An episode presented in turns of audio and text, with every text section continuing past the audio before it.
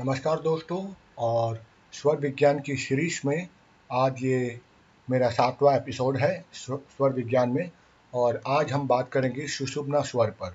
पिछले दो एपिसोड में आपने देखा था कि चंद्र स्वर में कौन से कार्य किए जाते हैं और सूर्य स्वर में कौन से कार्य किए जाते हैं। यानी कि जब आपका बाया स्वर चल रहा हो, बाएँ नाक से, नथुने से स्वर चल रहा हो, श्वास चल रही हो तो उसे चंद्र स्वर कहते हैं। और उस समय कौन से कार्य करने चाहिए? जैसे दूर देशों की यात्रा करना, कुआँ खोदना, तालाब बनाना, नया आश्रम का प्रवेश करना, मकान बनाना, विवाह करना ऑर्नामेंट पहनना, नया बिज़नेस करना मित्रों से मिलना डेटिंग पे जाना, ठीक है? उसी तरह जब सूर्य स्वर चलता हो, यानी डाइना स्वर से डाइने भाग के नाक से, जब श्वास प्रवास चल रही हो, उसको सूर्य स्वर करते हैं। तभी कौन से कार्य करें? तब कठिनतम कार्य करने चाहिए, जैसे कठिन विषयों का अध्ययन करना रिसर्च करना, जहाज़ पे बैठना लेन देन करना ट्रेडिंग करना, झूठ बोलना वायलेंस करना, जुआ खेलना, ठीक है, भोजन करना। उस तरह से मैंने लास्ट दो एपिसोड पे सूर्य और चंद्र स्वर के ऊपर बताया था कि ये जब स्वर चलते हैं, तब कौन से कार्य करने चाहिए। और आज हम बात करेंगे सुशुभना स्वर, ठीक है? तो सुशुभना स्वर कैसे पहचाने पहले तो कि सुशुभना स्वर चल रहा हो? जैसे यदि चंद्र स्वर या बाया स्वर चलता हो तो हम कहते हैं ईड़ा नाड़ी या चंद्रमा नाड़ी चल रही है। उसी तरह जब दाहिना भाग का स्वर चल रहा हो, श्वास प्रवास ज़्यादा तेज हो, तब हम सूर्य स्वर कहते हैं। जब ये दोनों ही नाड़ियों से स्वर चल रहा हो ठीक है, यानी लेफ़्ट साइड से भी और राइट साइड से भी स्वर समान रूप से चल रहा हो, दोनों ही नाक के नसनों से स्वर का आवागमन हो रहा हो, तब समझ जाओ ये सुषुम्ना स्वर चल रहा है आपका। और उस समय आपको कौन सा कार्य करना चाहिए? स्वर विज्ञान कहता है कि सुषुम्ना स्वर के चलते समय कोई भी संसारी कार्य आपको नहीं करना है। यदि कोई कार्य, मान लीजिए आपने करना जाना है तो आप उसको रोक दें। वो कोई भी कार्य किया जावे तो वो भी ठीक नहीं होगा, इसलिए उस समय हरि कीर्तन योग का योग का अभ्यास करना, प्राणायाम करना, सोहम मंत्र जप करना, ईश्वरी स्मरण चिंतन करना, ये सारे कार्य किए जा सकते हैं। ध्यान मेडिटेशन योग, प्राणायाम किया जा सकता है।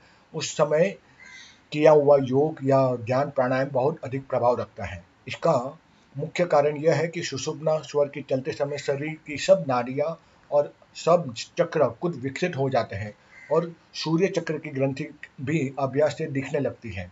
इसीलिए योगी जन कहते हैं और भगवान शिव भी कहते हैं कि सुषुप्ना स्वर चलते समय कोई भी संसारी कार्य नहीं करने चाहिए, ठीक है? इसी प्रकार यह भी ध्यान रहे कि तत्व का प्रभाव शरीर पे या स्वर से अधिक पड़ता है। जैसे कि पृथ्वी तत्व में वह काम करने चाहिए, जो कि परिश्रम और दृढ़ता, यानी जहाँ पे हार्ड वर्किंग ज़्यादा हम चाहते हैं। जल तत्व में जल्दी से काम जो करने चाहिए जिस जहाँ क्विक एक्शन और क्विक डिसीज़न होने चाहिए वो काम करने चाहिए। अग्नि तत्व में अत्यंत विकष्ट और मेहनत वाली बहुत ही टफ काम होते हैं। अग्नि तत्व के चलते तब करना चाहिए। वायु तत्व और आ, आ, आकाश तत्व जो रहता है तभी वो काम किए जाते हैं वो ज़्यादातर असफल रहते हैं चाहे वो इसमें हो चंद्रमा में हो या सूर्य में हो और उसमें भी सुशुभ नाम में अगर ये दो स्वर ये दो तत्व चलते हैं वायु और आकाश तत्व तो असफलता ही प्राप्त होती है। वायु तत्व में तो शत्रु को हानि ही पहुँचा सकते हैं और आकाश तत्व की जहाँ बात आती है तभी भी हानि होती है। तो बेहतर है सुशुभ नाम में कोई भी तत्व चलता हो आई I मीन mean, कोई भी एलिमेंट चलता हो तो तब आपको ज़रूरी है कि योगाभ्यास प्राणायाम मेडिटेशन या ईश्वरी स्मरण चिंतन करें। ठीक है? अगर वो भी आप नहीं कर सकते आप नास्तिक हो आपको विश्वास ना हो तो आप रीडिंग कर सकते हो कोई चीज़ का। ठीक है? या फिर you can move on to some other activity जिसमें ज़्यादा से ज़्यादा मन शांत रहता हो, ठीक है? तो ये बात रही आज सुशोभना स्वर के बारे में। आप कहें तो मैं इसके आगे और भी चीज़ों को बता सकता हूँ, पर मैं एक एक एपिसोड बता रहा हूँ, एक एक स्वर के ऊपर में।